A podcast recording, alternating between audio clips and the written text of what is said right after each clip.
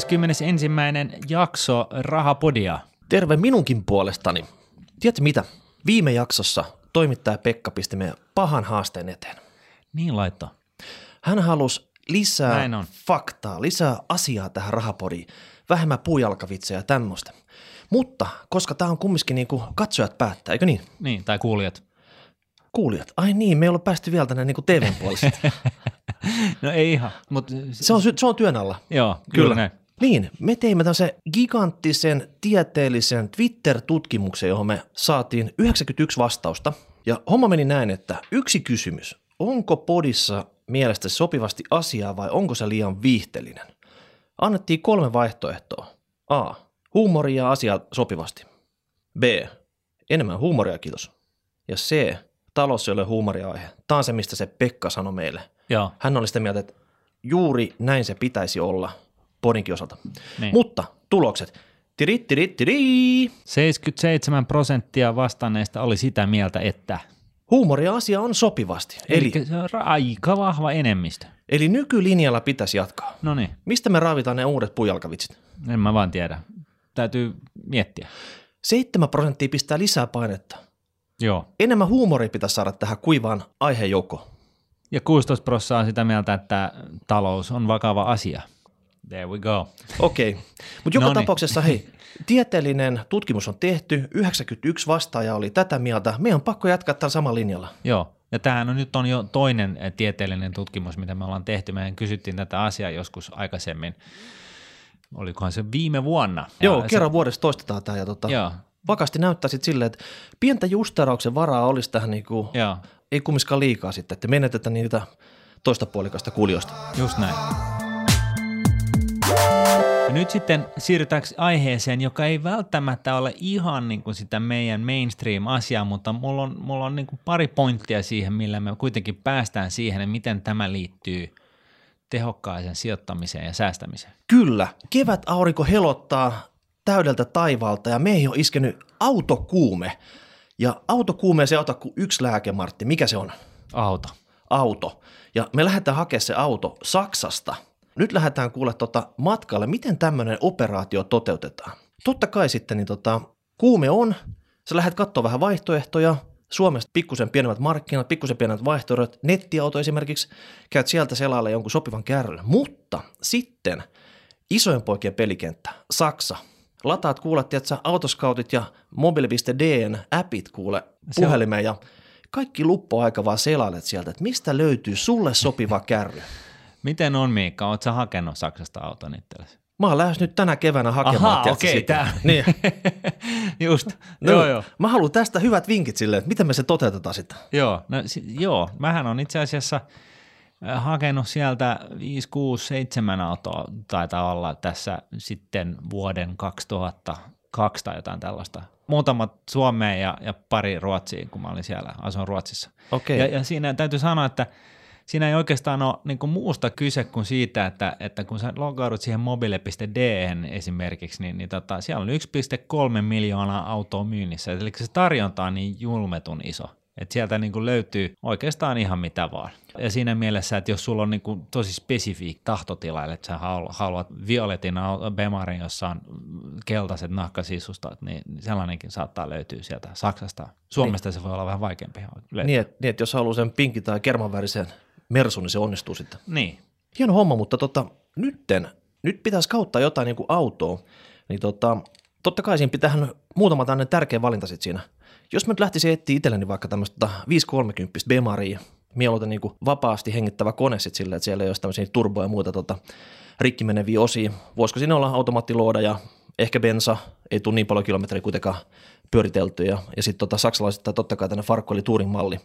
Ja tota, lähtisin etsimään sitä tosta, niin nopea tutkimus tähän niin kuin nettiautoon, niin voi olla, että se, siellä olisi aika paljon niin kuin vähemmän valikoimaa ja ehkä enemmän kilometriä ajettu tämän tyyppisissä tota, Joo. malleissa sitten. Ja tota, Nyt sä itse asiassa osuit naulan kantaan. Siis tyypillisesti tähän koko auto, tuontiautohommaan, niin tähän liittyy paljon uskomuksia. Ja tota, mutta yksi on, niin kuin, mikä mä nyt tämän muutaman auton kokemuksella on huomannut, niin on se, että Suomessa niin autolla on ajettu ihan julmetun paljon. Ja sitten toisaalta heti joku ajattelee tässä, no niin on niillä saksalaisillakin, mutta niitä mittareita on ruuvattu. Niin, ja, 250 autobaanalla niin kuin aamustilta.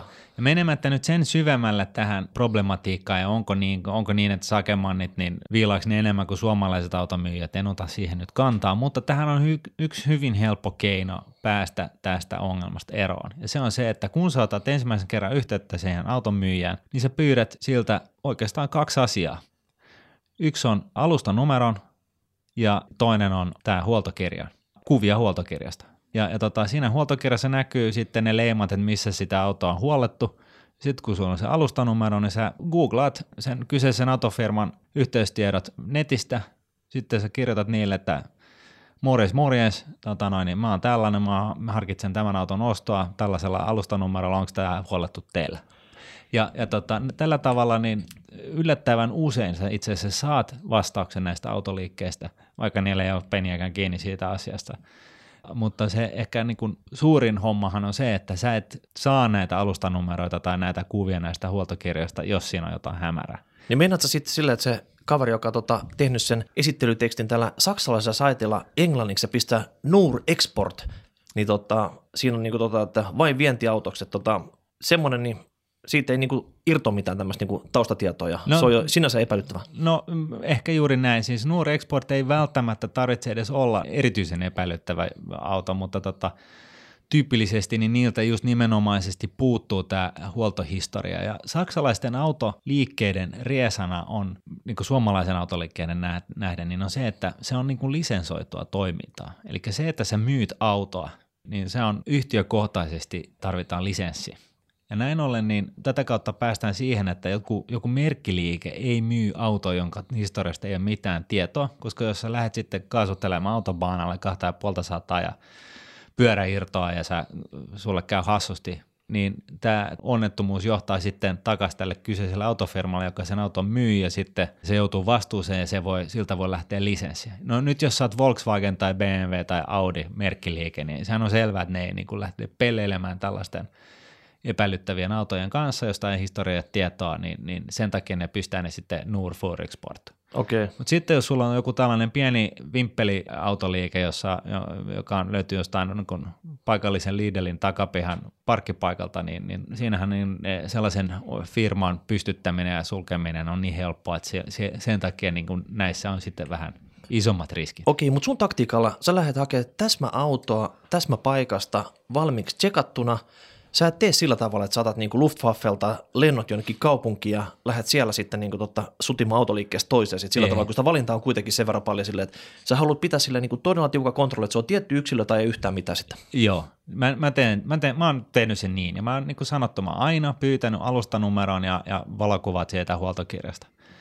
Eli check heft gefleg tarkoittaa sitä, että sillä on huoltohistoria ja tota, jos näin väitetään siinä auton ilmoituksessa, niin sitten mä pyydän niitä kuvia, ja vaikka ei väitettäisikään, niin, niin, niin siinä saattaa olla huoltohistoria kyllä olemassa, mutta että joka tapauksessa pyydä se huoltohistoria, ota, että myyjä ottaa ne valokuvat siitä huoltohistoriasta ja sitten se alustanumero, niin sillä väitän, että mä oon välttynyt kaikista tällaisista ruuvatuista mittareista. Okei, mutta sä oot ostanut vaan liikkeestä sieltä sitten, että sä et ole yksityiseltä hakenut autoja. Mä oon ostanut sekä yksityiseltä että liikkeestä. Ja yksityinenkin on tehnyt nämä samat kommervenkit. Joo. No mitä pitää kuulijan tietää, jos hän ostaa vaikka yksityiseltä nyt sitten niin kuin auton? Et perävalotakuhan siinä on varmasti siinä no, vaiheessa, kun kaupat on tehty. Niin se on aina. Et aina kun lähtee, jos lähtee autoa hakemaan niin kuin Saksasta, niin kuin, jos ostat ylipäätänsä minkä tahansa käytetyn auton, niin kyllä sun täytyy niin kuin lähteä siitä, että sä joudut – jotain virheitä siitä korjaamaan. Et, et, et, niin turha sun on kuvitella, että se on uusi se auto. Jos autolla on ajettu ylipäätään, niin siinä saattaa olla joku virhe. Et se kannattaa niin henkisesti mieltää, että jotain fyrkkaa se joudut laittaa tiskiin siihen auton, niin vaihtaa tai suodattimet tai, tai vaihtaa jonkun polttimon jostain valosta tai jotain tällaista. Et, et, et se on niin kuin, se kuuluu niin kuin asiaan. No mutta hei, käytetty auto, niin Suomessa sama homma. Ei se nyt niin kuin, se, se on ihan täysin priimaa saa sieltä. Ei, näin on. Ja, ja, tota, ja sitten kun katsotaan noita Euroopan maita ylipäätänsä, niin saksalaiset nyt keskimäärin on vähän hinkkaa niitä autoja ja pitää niitä vähän paremmassa kunnossa kuin esimerkiksi italialaiset. Ja jostain Naapulista, niin ei kannata autoa lähteä hakemaan No ootko Saksan näiden osien välillä huomannut mitä eroa? Onko Hampurissa ja pohjoisessa sit niinku auto etu- ja takapäin enemmän rutussa kuin siellä vaikka niinku Münchenis Bayerissa, missä niinku tota, jokainen horsti hoonaa sitä sitten niinku tota, vahaa peltii aamustilta? No en, ole, en, ole, en, voi sanoa, että olisin huomannut, että tota, tällaisia eroavaisuuksia. Mä oon niinku hakenut Salzburgin rajan, tai siis Itävallan rajan, Saksan puolelta rajan tuntumasta auton ja, ja sitten Kiilistä, eli ja sitten Frankfurtista ja, ja mistä nyt niitä ikinä on ollutkin sitten, niin koko Saksa on tullut kierrettyä tai haettua. Ja mä, mä hoidan sen homman sillä tavalla, että, että tota, mä, mä tosiaan hoidan tämän kaupan niin käytännössä maaliin näkemättä sen auton, koska jos ei nyt hirveän vanhaa autoa ole lähdössä hakemaan, niin se on mitä on. Niin sä neuvottelet se etukäteen ja sitten sä saavut paikalle vielä ja, ja kysyn, että voit sä lähettää kuvat kaikista narmuista ja systeemeistä ja kerron nyt kaikki, mikä on pielessä. Ja, ja saksalaiset yleensä kertoo aika avoimesti, mikä se homman nimi on. Ja sitten sitten mä totean, että okei, hyvä on, tehdään sopimus, voidaan tehdä se niin kuin, niin kuin skannaamalla ja allekirjoituksella. Sitten mä, sit mä otan puukkaan lentokoneet ja, ja laivat palvelumatkalla ja lähden aamulla ja sitten mulla aina on ollut yleensä aina ollut tavoitteena, että mä lähden Saksan maalta saman päivän aikana, eli se on aika monen sellainen rumpa. Jääkö sulla niinku Reberbahna tsekkaamatta sillä autohakumatkalla? No ei, siellä tulee ne painettua nappula laudassa kerrankin leveä virne naamataulussa. Luu, luu ulkona siinä pitkin baanaa sitten hitaasti no, lipua sitten. Jo. no jos, jos siellä on sta, stau, niin kyllä se luukin ehkä saattaa olla ulkona, mutta tota, näin mä oon siis tehnyt ennen vanhaa varsinkin ja, ja tota, siis hyvin toimii, ei siinä mitään. Niin kuin sanottu, niin aina löytyy joku naarma, josta ei, joka on unohdettu mainita tai joku, joku sähköinen härpäke ei välttämättä tuo pelaa niin kuin on tarkoitus. Siihen sun täytyy aina vaan varautua. se, on niin kuin, se nyt on niin ja se ei liity saksalaisiin autoihin millään tavalla. Se on ihan sama juttu suomalaisella autolla, mutta tota, tarjonta on suurempaa – automyynti on lisensoitua, eli siinä on parempaa turvaa siinä mielessä, ainakin mun mielestä, niin kuin, kuin esimerkiksi Suomesta ostettuna. Ja, ja pyytämällä siis valokuvat sitä huoltokirjasta ja alustanumeron, niin sillä yleensä, niin kuin jos ei vastausta saa, niin sä voit sitten siirtyä seuraavaan autoon. Miten tämä kieli? Joillekin tämä niin kuin Saksa ei välttämättä taivu ihan yhtä hyvin kuin sulla. Joo, ei, siis eihän tämä taivu mullakaan, että tota, en, en käytännössä puhu sanaakaan Saksaa. Et, että tota, kyllä se niin kuin sit menee sijaan Saksalla ja, ja englantia muistuttavalla sekasopalla sitten niin kuin se, se, se keskustelu, mutta mä yleensä myöskin sovin etukäteen sieltä myyjältä, että hän järjestää mulle nämä siirtokilvet valmiiksi. Ja toisin sanoen pistää myyjän vähän niin kuin tekemään duunia, ja, ja to, tyypillisesti tällaiset niin kuin viilaajat ja helppoheikin, niin ne niin kuin tavallaan tippuu kyydistä, ja tällä tavalla tässä niin kuin tapahtuu tällaista vaivihkaisesti tällaista tietynlaista niin kuin no mites tota, luonnollista valintaa nyt. Mites moni nyt miettii sitten silleen, niin kuin tota, kuvat on saatu, diili on leivottu, miten tämä rahapuoli sitten silleen, maksat sen paikan päällä vasta sitten? Joo, ja käteisenä. Oletko nostanut superluotoa sitten niin tota, matkakassa sit siitä niin tili tyhjäksi vai no, tota? no esimerkiksi, esimerkiksi. Tyypillisesti niin mitään ei kannata tietenkään maksaa ennen kuin näkee sen pelin. Jos, jos tämä alustanumero ja, ja huoltokirja oli se yksi juttu, niin tämä toinen on se, että raha ja avain vaihtaa kättä samalla hetkellä. Myyjä vielä ottaa takapihan ikkunasta tulee sitä autoa sitten, että sä oot nähnyt sen sitten, niin sitten sä heität sen niin dollarit pöytään ja sanot, että tota, se on siinä. Joo, en mä tiedä, siis mä oon kyllä ostanut niinku ihan tällaisia niinku pari tosi halpaa kakkosautoa ja sitten vähän niinku hienompaa, nopeampaa peliä ja erilaiset myyjät on ollut kyseessä täysin, että on ollut merkkiliikettä ja on ollut tällaista pienempää autoliikemyyjää ja, ja tota, hyvin on käynyt so far. No mites tota, nyt jos joku isäntä Nakkilasta niin kiinnostuu tästä tota hommasta ja lähtee skauttaalle täältä vaikka mobiilista näitä vaihtoehtoja, niin tota, minkä tyyppistä autoa sä itse kattelisit sieltä sitten, että tota, onko se nyt niin kuin, että siellä pitää olla hevosvoimia tuplata se, mitä naapuri-isänällä vai no, pitu, pituutta yli seitsemän metriä, vaan niin kuin, tota, minkä tyyppisiä autoja että Saksasta nyt sä lähtisit roudaamaan tänne Suomeen? No nyt, nää, nyt mun täytyy ihan reellisesti myöntää, nyt nämä, autoverot, nämä autoverotukset on muuttunut, nämä säännöt, niin kuin verotusasteet on muuttunut tämän viimeisen, mitä tämä nyt tekee, 16 vuoden aikana, kun mä niitä on sieltä aina silloin täällä hakenut.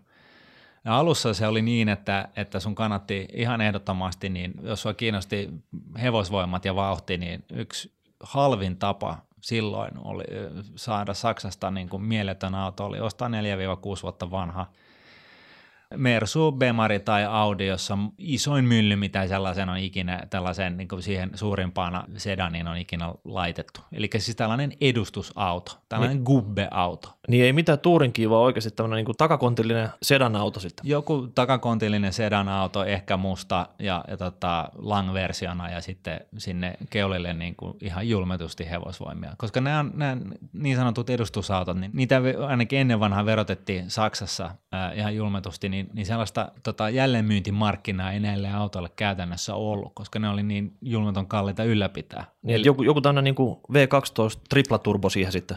Joo, just näin, että hyvä esimerkki oli yksi auto, minkä mä hain, joka oli uutena maksanut sen 130 000 euroa Saksassa ja mä maksoin siitä joltain alta 30 neljä vuotta vanhana. Kehtaisiko siinä pitää luuta ulkona? No juu, kyllä. Mutta mut jo, joka tapauksessa, niin, niin minkälaista autoa sieltä kannattaa lähteä hakemaan, niin se on niin kuin hyvä pointti, koska niin kuin aikuisten oikeasti ihan kaikkia autoja ei sieltä kannata lähteä hakemaan.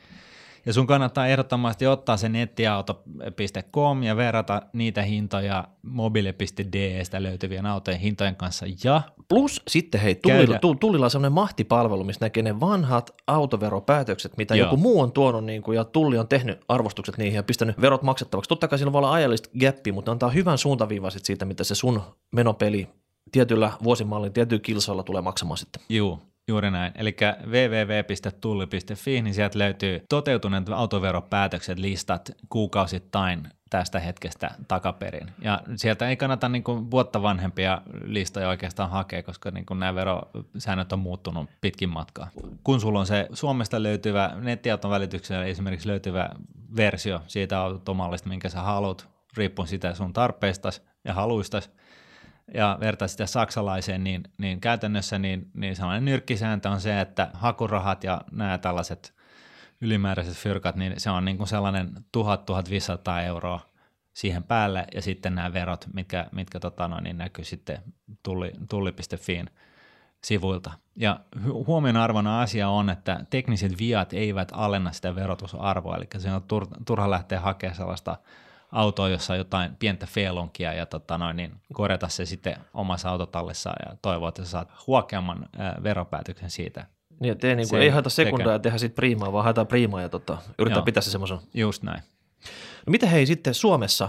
Vedät sä tullimiehen kanssa rajalla vaan niin fistpumpit ja hommaa sillä selvä vai tota, annat sä jotain niin dokumentteja, mitä sä oot kerännyt matkan varrella siitä mukaan sitten niin kuin tota, tullimiehelle ja sitten verot määräytyy sit siitä vai miten se homma toimii? No ennen vanhaa se oli niin, että tulit laivalla tuonne Hankoon tai, tai tuohon Vuosaareen, niin tota, sä kurvailit siellä autolla suoraan tulli ja sulla oli nippu papereita eh, kädessä ja sitten jäit sinne odottaa, että sä sait siirtokilvet. Nykyään niin, niin, tota, niin sä saat ajaa, sä käytännössä teet netissä sen kai, hoidat näin koko homman netissä. Eli sä saat ajaa niillä saksalaisilla siirtokilvillä niin kauan, kun niissä siirtokilvissä on liikennevakuutusta Suomessa.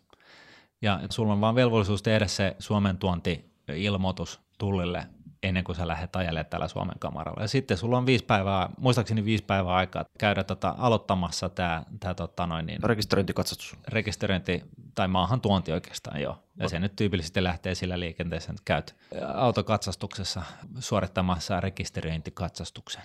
No niin, nyt ei muuta kuin jos autokärpänä on purassa muitakin, niin tota, ei muuta kuin matkaan. Sitten vielä hei, jos mä, mut, haen, mut, jos mä haen sen mustan niin. 530 Touring Bemari sieltä vapaasti hengittävä, koska turbo on, niin se on vähän niin ja näin, tietysti, sit, makempi röyhempi ainakin sit, tota, sit, minkä sä ottaisit nyt? Pistä nyt joku malli kuulijoille. No, se on kyllä äärimmäisen vaikea sanoa. Kyllä mä, mä niin kuin edelleen, edelleenkin olen ollut huomaavina, niin että tällaiset niin kuin harrasteautot julmetun isolla myllyllä, niin ne on, ne on niin kuin kyllä kuitenkin huomattavasti halvempia Saksassa vissiin edelleen. Suomen tuotona siis kuin Suomesta suoraan ostettuna. Eli joku se tarkoittaa joku Fiat Panda tai tämmöistä. No, mulla on ollut kaikkea, niin kuin, mä oon hakenut kaiken näköistä Opelista, Opelista tota, Bemareihin ja Audeihin ja enimmillään, niin niissä on ollut muutama sata hevosvoimaa. Että, siis kaikkien maan ja taivaan väliltä on löytynyt, mutta se mitä sun kannattaa siis tehdä on se, että – otat sen Saksasta löytyvä, löytyvän autoilmoituksen pyyntihinnan, isket siihen 1000-1500 euroa lisää hankintahintaan ja sitten katsot sen verostuspäätöksen sieltä tulli.fi tehtyjen veropäätöksen pohjalta voit arvioida, mikä se tulee maksamaan, ja sitten laitat sinne vielä sen parin tuhannen euron niin kuin buffertin kaiken pienelle korjaamiselle. Se on niin kuin sellaista realismia, ja kaikki autot eivät enää ole halvempia Saksassa, vaan siis se on ihan todella merkki- ja mallikohtaista, että jotkut autot on, on, on jostain syystä sattumoisin Saksassa halvempia kuin Suomessa, ja toiset ei. Et, et mä sanoisin, että Saksasta ei oikeastaan kannata lähteä a, a, a, niin kuin autoa hakemaan siinä toivossa, että sä tekisit niin kuin ensisijaisesti säästäisit julmetusti rahaa, vaan kyse enemmänkin on kyse siitä, että sä säästät ehkä jotain ja sitten sä saat just sellaisen auton kuin sä haluat. Ja mitä sä teet niillä säästöillä sitten? Nehän voi kuule fiksusti pistää sitten niin, poikimaan jonnekin. Me päähän päästiin tähän aiheeseen, miten tämä auton tuonti ylipäätänsä kuuluu rahapodin aiheisiin. Eli koska kaikki raha enemmän tai vähemmän tulisi sijoittaa pitkäjänteisesti osakkeisiin, esimerkiksi kuukausisäästösopimusten pohjalta ja, ja minimoida ne kulut ja näin poispäin, niin elämisen kulutkin täytyy on hyvä minimoida, koska silloin sulla riittää enemmän rahaa laittaa sinne säästöihin, eikö niin? Niin nyt jos sulla, niin kuin mulla oli aikoinaan nuorempana paikana, niin tällainen julmeton melkein uskonnollinen yhteys autoihin ja autoihin teknisten, teknisiin ratkaisuihin ja myllyihin ja näin poispäin, niin jos haluat päästä niin kuin kiinni tällaiseen peliin, joka varmasti kulkee, niin jos on paljon hevosvoimia ja on, on hauskaa ja näin, niin, niin tota, kyllä sellaisen, sellaisen kannattaa todennäköisesti hakea edelleenkin Saksasta. Eli autoilun Lidlin eli Saksaan pitää lähteä hakemaan tämä isomyllyinen Bemari tai joku muu. Joo, ja sittenhän voihan siinä sitten samalla laittaa takakontin tänne Lidlin viinejä esimerkiksi, niitäkin saa sieltä Lidlistä. No niin, tässä on hei tupla vinkit samalla. Mutta tota, mitä tämä herätti? Hashtag rahapori, rahaporeetnuude.fi. Kannattaako lähteä autohakureissulle? Yes. Ja sitten taas olisi kuulijakysymyksiä niin kuin iso pumpsi. Mä en tiedä sitten sillä, niin kuin tota, mä täytyy meidän IT-tekniikkoa kohta pitää tulppaamaan tämä meidän tili, että sinne niin kuin tota, se, se lainehtii. Ei ollenkaan, tämä on mm. tosi hienoa. No sitten on peruskysymys Atelta.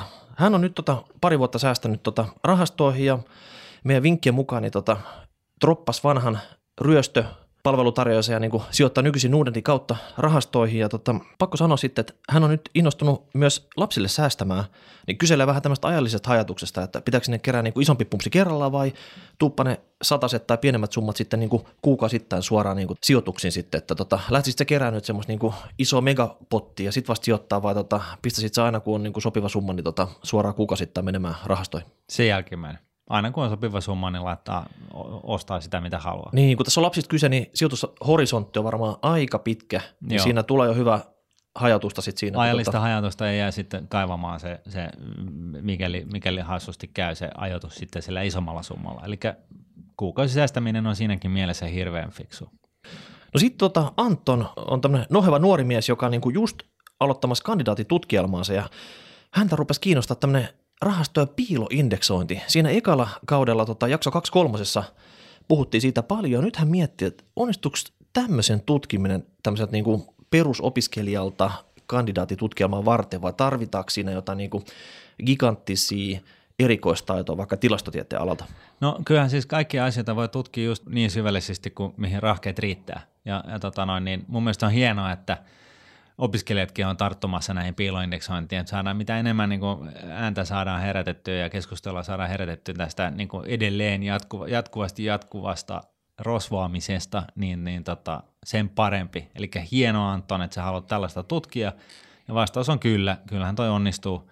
Voit itse valita sitten, millä, millä, millä tota, ä, akateemisella tasolla sä tätä tutkimusta haluat sitten lähteä toteuttamaan – Kirjoitin aiheesta blogin, jossa on hyviä linkkejä, mahdollisesti hyödyllisiä linkkejä.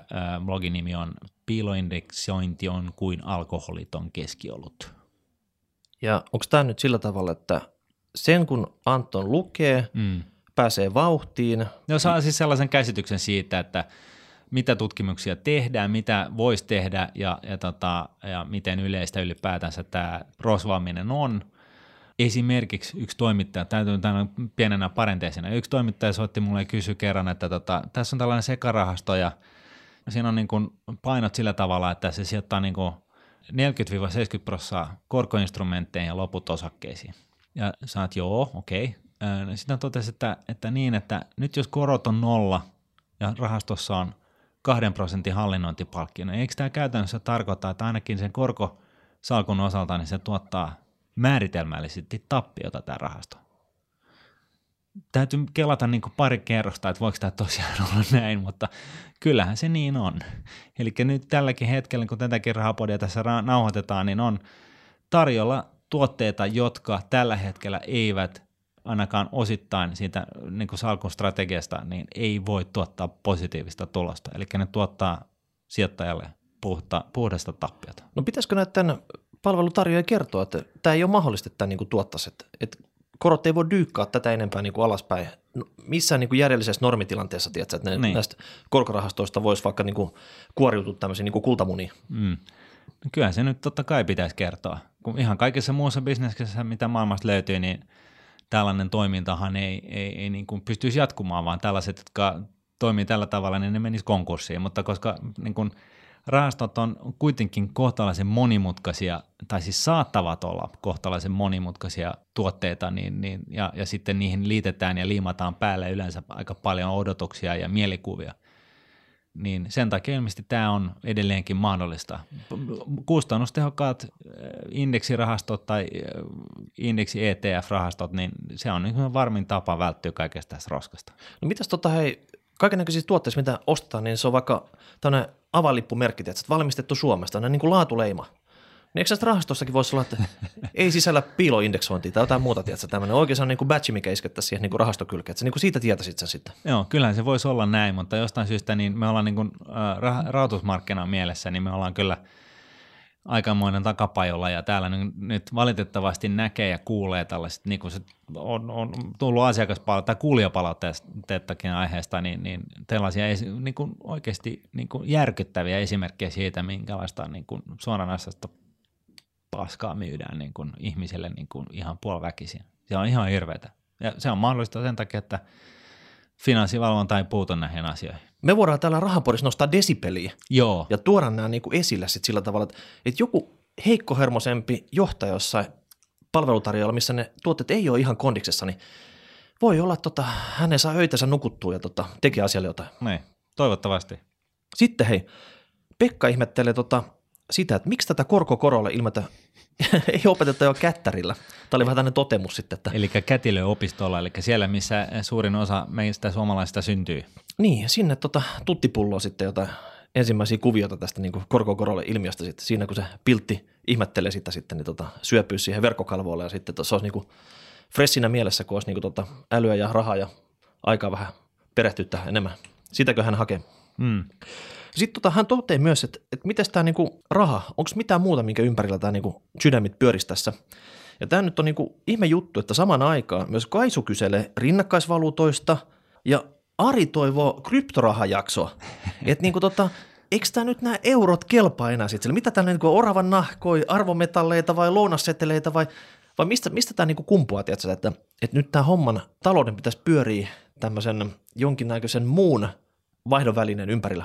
Joo, sehän tulee todennäköisesti eh, ainakin osittain niin, niin tota, tästä blockchainien mahdollistavasta sopimuksesta. Eli, eli periaatteessa tällainen niin kuin Bitcoinhan on yksi hyvä esimerkki tällaisesta blockchain-tuotteesta. Ja, ja niin tot... mä tiedän, että se tikkasi just niin kuin tota ATH-lukemi tässä, eli tota, kaikki aika korkeampi lukemi sitten. Että, Joo. Et, tota, ja sitten tällainen äh, blockchain 2.0 vaihtoehto, että Ethereum, niin, niin se on sellainen, missä, missä tota, pystytään niin kuin digitaalisesti luomaan niin kuin tällaisia sopimuksia, millä kaksi tahoa, jotka ei ole koskaan nähnyt eikä koskaan tuut näkemään tai tapaamaan, niin pystyy sopimaan asioista vedenpitävästi.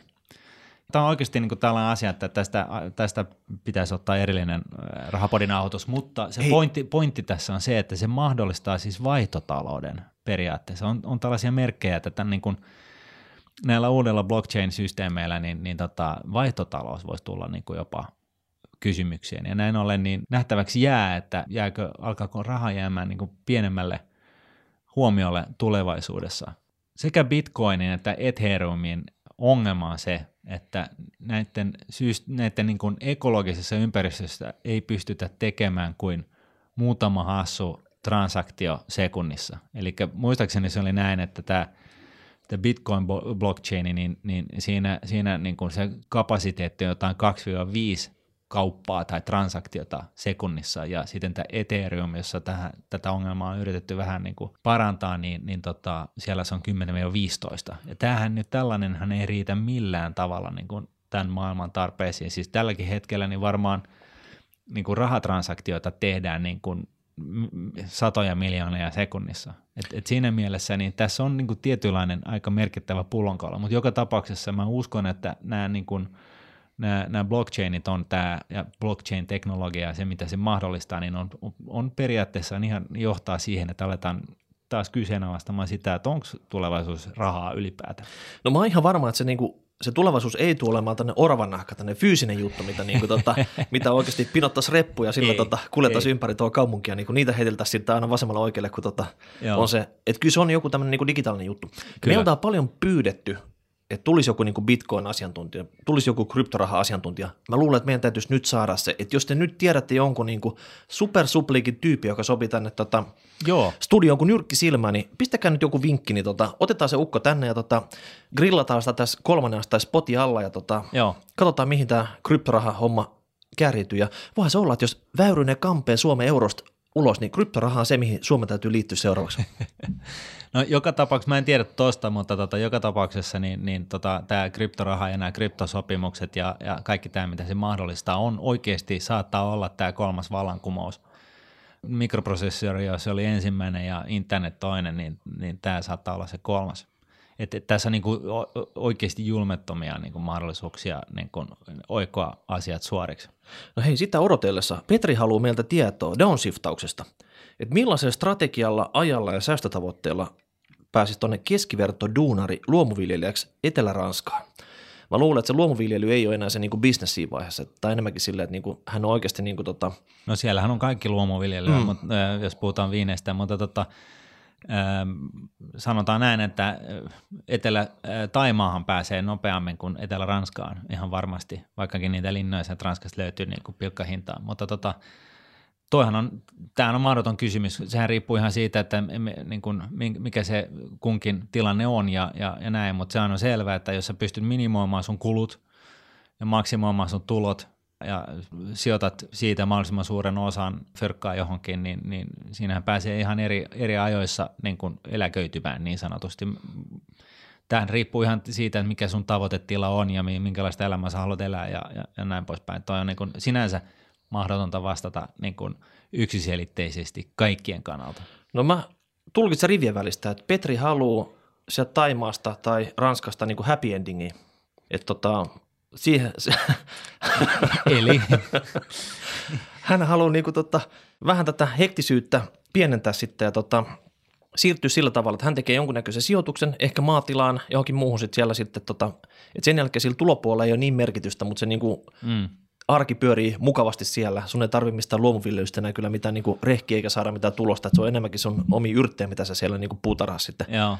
No, mutta siis edelleen, niin sehän on ihan kiinni tosiaan siitä, että paljon sä saat niin kuin – kassavirtoja kohdistettua sinuun päin, eli onko se sitten työn kautta tai sijoittamisen kautta, niin, niin, niin tota, ja nämä kaikki, nämäkin sitten riippuu keskenäisestä suhteesta, että miten paljon sä pystyt sitten siitä, siitä työn tuloista niin laittaa sijoituksiin ja, ja näin päin pois, että tota, ei pystynyt yksiselitteisesti vastaamaan. Mä tiedän, että joku, mä oon lukenut jostain kaverista, joka oliko se alle 30, kun se siirtyi eläkkeelle tai jotain tällaista, mutta eihän se nyt mitään sellaista niin kuin levetä leipää ollut se elämä sittenkään, että se oli niin kuin aika ohutta niin kuin ja, ja kapeaa niin kuin siinä keräämisvaiheessa. Ja sitten se oli yhtä lailla ohutta ja kapea sitten sen jälkeen, että tota, mutta mut toki hän, hän nimenomaan lähti, taisi lähteä just tonne, tonne Taimaahan ja tota, siellä on niin kuin asiat suhteellisen helppoja, jos välttää tiettyjä turistiloukkuja. Niin, mutta ei muuta kuin Petri, Excel käteen ja muutama rusautus, niin kyllä sä jonkun approksimaatio saat sit siitä, mistä, mistä on kyse. Sitten hei vikana vielä, Kari laittoi palautetta. Me puhuttiin, että tämmöisen self-made miljonääreistä täällä Patrick Lainen jaksossa, että siitä tulisi ensimmäinen, joka olisi niin kuin pyöräyttänyt miljardin kasaan niin kuin omilla hommillaan.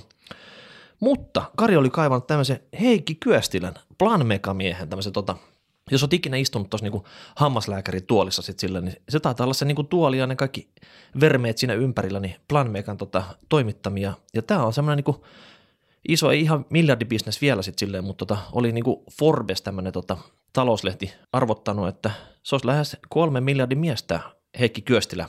No se on Et, ihan hienoa ja niin kuin, kyllähän näitä niin kuin miljardöörejä Suomesta löytyy, siis, siis tota noin, niin Anders Wiklöf äh, Ahvenanmaalta ja, ja, ja entinen Alle Walrus ja, ja näin poispäin, mutta nämä on niin eriävässä määrin, en tiedä niitä taustoja, en tiedä onko ne self-made se, se on niin ehkä se, se iso kysymys.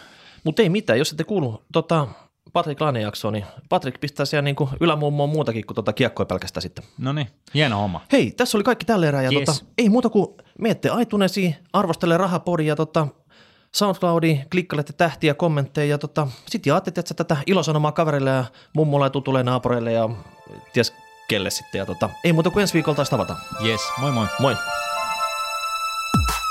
Raha,